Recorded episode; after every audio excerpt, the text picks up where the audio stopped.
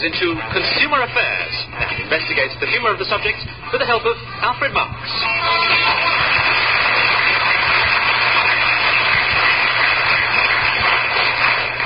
Uh, ironmonger, uh, have you got six-inch nails? Uh, yes, uh, six-inch nails, yes, I've got six-inch nails. Scratch me back, will you? It's driving me mad.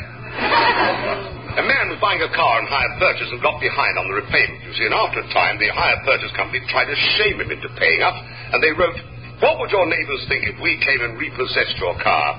He wrote back immediately, I've taken it up with my neighbours, and they all agreed it would be a very dirty trick.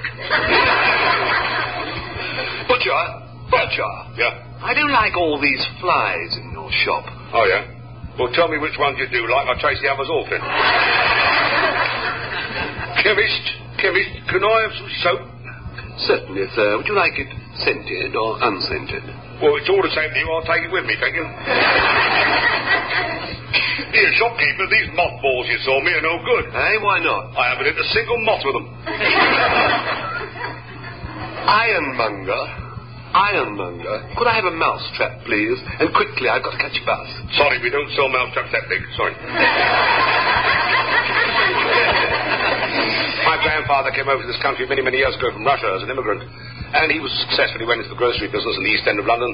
And I remember going to see him as a child in this shop, and everywhere I looked there was salt. There were bags of salt on the counter, bags of salt under the counter, bags of salt on the shelves, in the corners, stacked up in the shop, outside in the yard.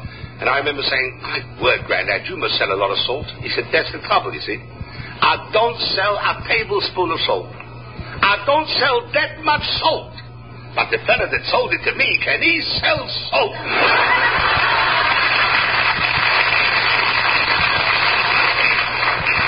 Had we been doing this program five years ago, we weren't doing the series, but we been doing this particular program, I dare say we wouldn't have called it Consumer Affairs.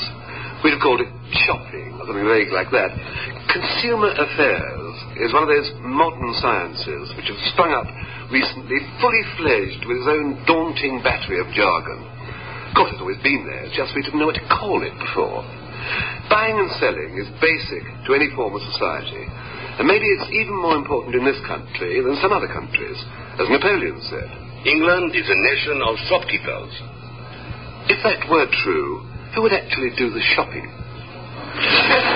Robert Louis Stevenson summed up the basis of economy. Everyone lives by selling something. But as long as things have been sold, there has been suspicion of the sellers by the buyers. The old Latin tag, let the buyer beware. Here's a definition from Anacharsis, a Scythian philosopher who lived about 600 years BC. The market is a place set apart where men may deceive each other. This, this distrust, which has been behind most consumer transactions for so long, makes even the simplest errand to the shops difficult. And when the matter is slightly delicate, the problem is almost unsurmountable. I mean, imagine you were returning a toupee to a department store. I am. Um, do you have a uh, do you have a private room of some kind? I'd like uh, I'd like to discuss uh, returning a uh, Christmas gift. Uh, no, it's it's not underwear or anything like that. Uh, see, my wife my wife bought me a toupee, and I'd like I'd like to return it. I uh, it's under the hat, yeah.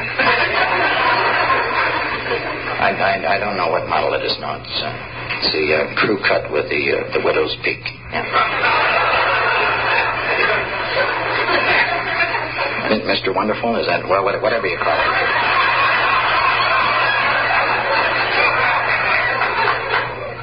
Anyway, I'd like to return it, see. And, uh, well, uh, I'll show it to you in just a minute. There's some people coming. Just, uh, just, and don't stare at me. Just, just,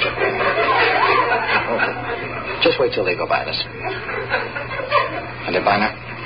See, there it is. And, uh, well, uh, see, the, the problem is, uh, I notice uh, people pass me on the street and uh, they start laughing, you know, after they've uh, gone by. And I, it makes me look years younger, I know, but they still laugh, see. And we went to this party, see, uh, around Christmas time, and uh, I bent down to uh, put some cheese dip on it, on a cracker. and it, fell, you know, the toupee fell.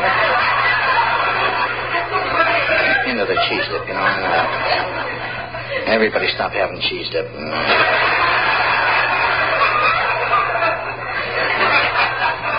and the hostess, you know, she started crying and everything. It was, so we, we spent a couple hours trying to fish it out of the dip.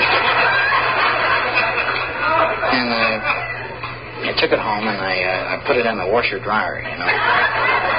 We have uh, that's see that's another problem. Uh, we have one of those windows, you know, and uh, the kids the kids like to sit and watch it, you know.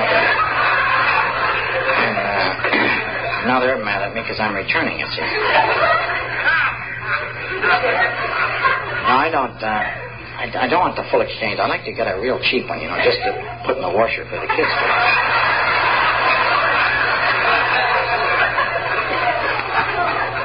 Well, no, see, I, I didn't know my wife was going to for me. Uh, well, looking back, you know, I uh, see. One morning she she came in with a piece of paper and and uh, she had me put my head on it and she traced it.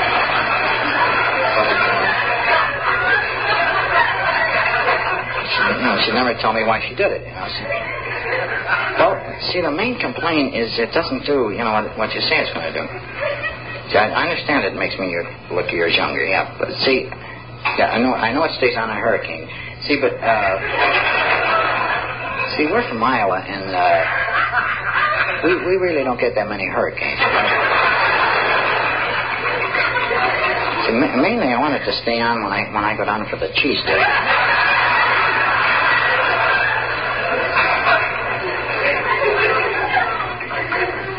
Price tag. Uh, you'd have to have the price tag before you could. Uh, Give me a return. Can I use your phone? Yeah. You want to take care of these other people? Uh, hi? Yeah, listen, uh, you want to call the Hennessy's? Uh, ask them to look in the bottom uh, of the dish, see if there's a price tag in it. Bob Newhart, wondering to pay or not to pay. Like, like many things in this country, consumer affairs are surrounded by snobbery. There are still views on where is the right place to shop, even in these times of shrinking spending power. Some people wouldn't be seen dead in a supermarket. Well, some people wouldn't be seen alive in a supermarket. And others take the snobbery even further. A report from the Evening Standard. The landlord asked at St. Marylebone Rent Tribunal today why he thought a surgeon was an undesirable tenant for a room in Upper Berkeley Street replied, does his own shopping. It's detrimental to this class of house for people to carry shopping. It's not liked by other tenants. Methods of shopping vary in different classes. And as a result, during the last war, rationing affected shoppers in different ways. Here's Lord Woolton, reported in a wartime Manchester Guardian. I found that better off people had many more difficulties than working class women. They told me how difficult it was not to be able to phone and get what they wanted. War can be pretty tough.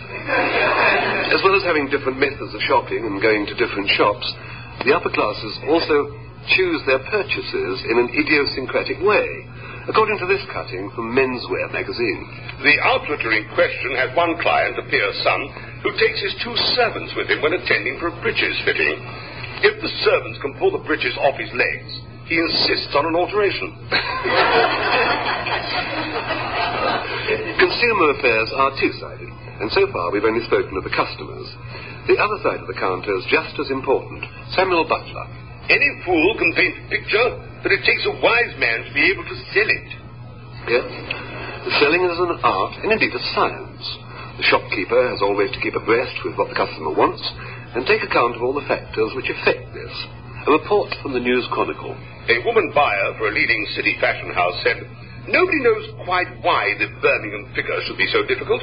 It may be something to do with new regulations in the factories. Almost all the girls sit down to work nowadays, and that is bound to have awful results in the end. A shopkeeper must uh, understand the psychology of his customers. A thought from Earl Wilson. To sell something, tell a woman it's a bargain, and tell a man it's deductible. A deeper analysis of how the life and economy of the small trader are conducted. Let's hear two acknowledged experts. What's under there? What you buy? What you get? We're on our way, Dad. Forty nick of that lot under there. Nearly four thousand of them. Nearly four thousand? Really? Let's have a look. What's this then? What's it look like? They're teeth. Four thousand cents. All shapes and sizes. Forty lick of a lot. You see, that's the way to run a business. What does 4,000 set the full house? Right, all right. Well, it depends whether you ain't got any choppers down it. Beg pardon on you want some. They're very useful, aren't they? Hey, Malone, what's the matter with you? You never seen false teeth before? Yeah, in a glass of water, but never a though. How many did you say you got there? I told you, about 4,000 ups and downs? I don't know. you don't ask that sort of question when you're bulk buying. Here, come on, help me unload them and get them sorted out into sizes. Where'd you get them? From a central laboratory. They was having a clear up. You got an old that sack open. You're not bringing them into the house, are you? Of course I am. I've got to get them under cover in my rain. Well, I'm not having them in my house. I ain't sleeping in no house with 4,600, 4,600 caught. They're not going to bite you. It's not natural. I know they're not natural. They're false teeth. That's what brought well, I ain't touching them. It's horrible. It's like and i'm like Burke and Hare. These are teeth. Unused false choppers. Never seen the inside of a mum. Go on, our. What are you going to do with them? Sell them. You too. Who do you think? People ain't got no choppers of their own. Wilfrid Brambell and Harry H. Corbett as Steptoe and Son. Much of the new science of consumer affairs is concerned with getting a customer a fair deal. Consumer organizations act as watchdogs and spend much of their time investigating the complaints of ill-used shoppers. Some shops are slightly ambivalent in their attitude to complaints, like the one in which this notice appeared. Customers should note that any complaint of incivility on the part of any member of our staff will be severely dealt with. Some, some complaints reflect principally on the complainer. Here's one voiced in a letter to the Sun Express. The Labour government gets itself elected with an overwhelming majority. During the past few months, I've not met one who voted for him. Despite this socialist utopia, I still cannot purchase a pair of braces with elastic. Why didn't he belt up? Here's a, here's a different cause for complaint from the Evening Standard. In a shoplifting case at Southend today, it was said that a woman, after stealing a canvas bag, went to the store manager and said it was not suitable. She asked for a 25 shilling refund. The best approach with any sort of complaint is always to go straight to the source of the trouble and confront the shopkeeper in person. I wish to make a complaint. Uh, sorry, what's that? Never mind that, my lad. I wish to complain about this parrot. What I purchased not half an hour ago from this very boutique. I have the, uh, the Norwegian blues. What's, uh... What's wrong with it?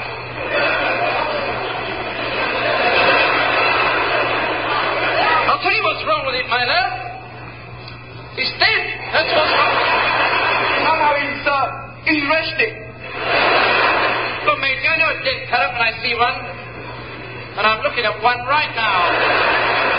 No, no, he's, he's not dead. He's, he's resting, you know. Remarkable bird, the Norwegian blue, in it, eh? Beautiful plumage. The plumage.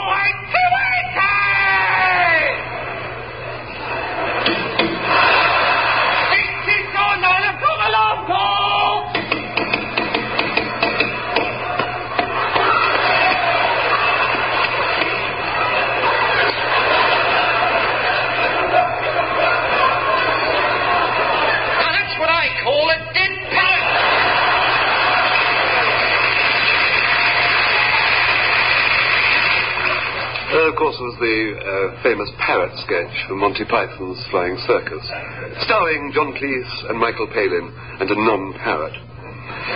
Consumer affairs are now considered so important because the society we live in is becoming increasingly consumer-orientated. This is not necessarily a bad thing, according to the economist J.K. Galbraith. Consumer wants can have bizarre, frivolous, or even immoral origins, and an admirable case can still be made for a society that seeks to satisfy them. But the case cannot stand if it is in the process of satisfying the wants that creates the wants. There are serious moral dangers in a consumer society. Too much reliance on property can be a threat to all the old values, like patriotism. A survey from the Observer. We asked an assistant to recommend the best dishwasher that money can buy. She came up with an American model. The best tape recorder? Japanese. The best tent? French. The best gun? Ah, that, said the assistant, depends on what you want to shoot. I want to shoot myself. In that case, replied the assistant, unmoved, a Wesleyan Scot should do the trick. At least I could die backing Britain. It's difficult to duck consumer pressures because we're surrounded by reminders in the form of advertisements of all the things we lack. Advertisements can be very persuasive. Here's one from the Harwich and Dovercourt Standard. Ladies, start the new year well. Treat hubby to a tip cart load of manure. from a Liverpool greengrocer's. Fine William Purrs, just like tin. And here's, here's an advertisement in the Sheffield Star. I bought a few of your indigestion tablets last week. Now I feel a new man. Original may be seen on request. Finally, from a Canadian newspaper. There is no substitute for our coffee, so do not try it. It's hardly surprising that hymns have been written to the Consumer Society, particularly for the great festival of consumerism, Christmas.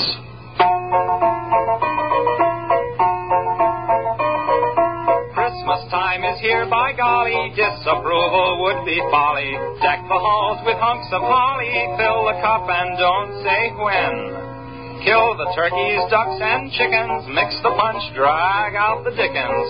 Even though the prospect sickens, brother, here we go again.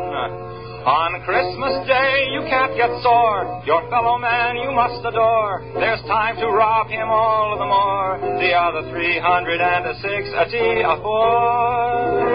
Relations, sparing no expense'll send some useless old utensil for a matching pen and pencil. Just the thing I need. How nice. It doesn't matter how sincere it is, nor how heartfelt the spirit. Sentiment will not endear it. What's important is the price. Hark the Herald Tribune sings,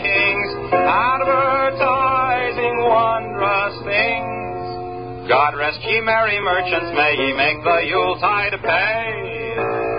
Angels we have heard on high tell us to go out and buy. So let the raucous sleigh bells jingle, hail our dear old friend Kris Kringle, driving his reindeer across the sky. Don't stand underneath when they fly by. Tom Lehrer. Very few people, when it comes down to it, like parting with their money. And perhaps this is why shopkeepers have always been regarded with such suspicion. Obviously, there have always been cheats behind the counter. The double crossing shopkeeper is a traditional figure. Let's hear some tradesmen's epitaphs. Here lies an ironmonger. Here is life to stop. But he won't be long in his coffin if the nails were bought in his shop.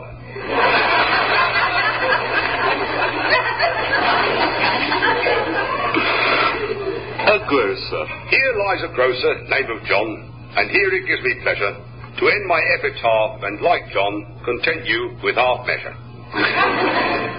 A butcher. A butcher name of Tam McNabb is dead but not forgotten. He lies for once beneath his slab, and like his meat, he's rotten.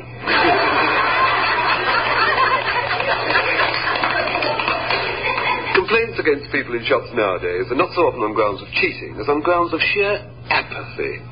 An observation from George Mikes. All English shop assistants are Miltonists. A Miltonist firmly believes that they also serve who only stand and wait.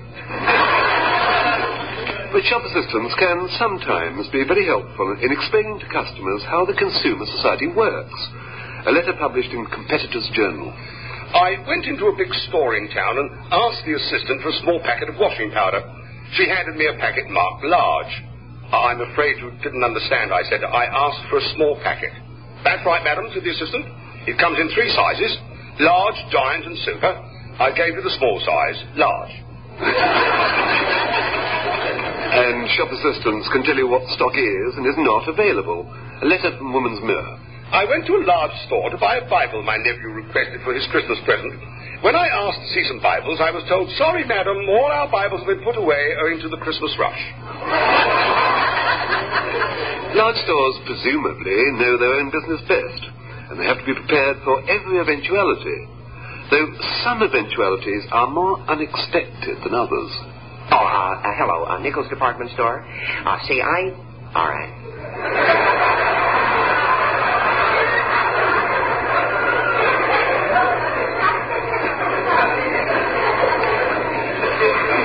Oh, yes, I'm. I'll, all right, okay, I'll wait. Right.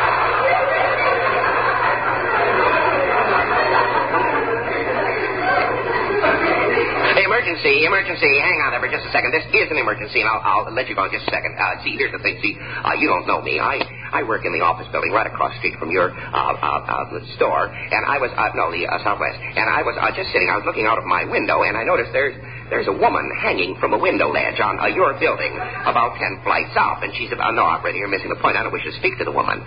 No, I, uh, you know, I, you know, I'd like somebody to go up there and, and pull her in. Well, I don't care uh, who. You know, how about you? You're over there. Uh, what, what about yourself? I, oh, I, well, what time is your coffee break? No, I don't think she can wait till then. Uh, you know, who knows how long she's been hanging there before I notice her. I can see her from here, and her knuckles are very white. Uh, the woman didn't hang the flowers, obviously, and I'm afraid she'll slip. You know.